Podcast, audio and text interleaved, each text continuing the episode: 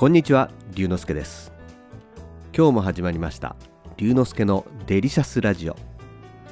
ラジオが大好き私龍之介がデリシャスな話題をお届けいたします。しばしお付き合いください。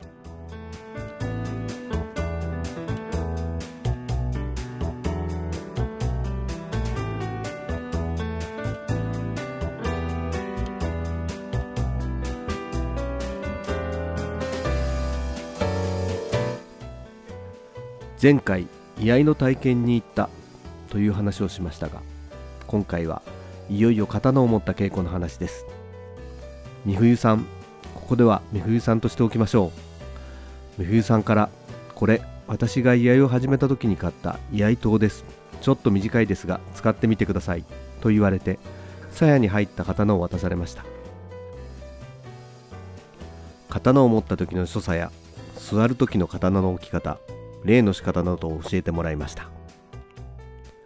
相手に礼をするのはもとより刀に対しても敬意を表して礼をするというのも初めて体験。意外と難しかったのが鞘についている下げ尾という紐無害流では八尺と言いますから2メーター42センチもあるんです。その下げを邪魔にならないように美しく持つのも一苦労です。刀を抜いてみると想像していたよりも重たい。鏡に向かって刀を頭の上に構え右足を踏み込みながら刀を相手に向けて投げるように振り下ろす。その時に腕を振るのではなく刀の重さを利用して無理な力を入れないことが重要とのこと。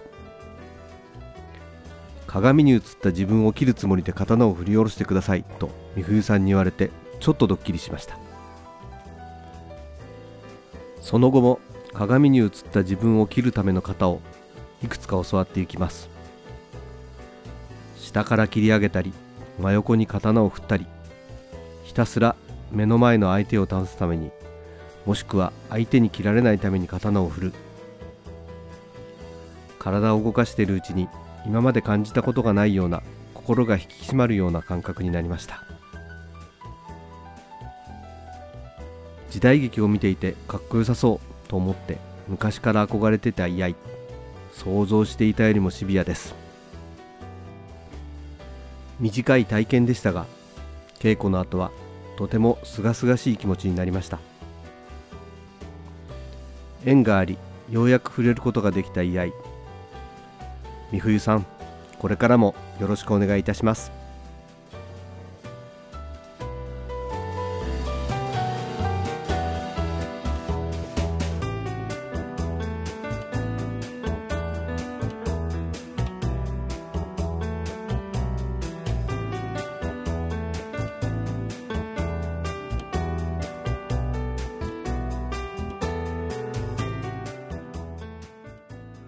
今日は前回に引き続き居合体験の話をしました。実際に刀を振ってみて居合の奥深さを感じました。楽しんでいただけましたか？龍之介のデリシャスラジオ。次回もお楽しみに。お相手は龍之介こと新田龍でした。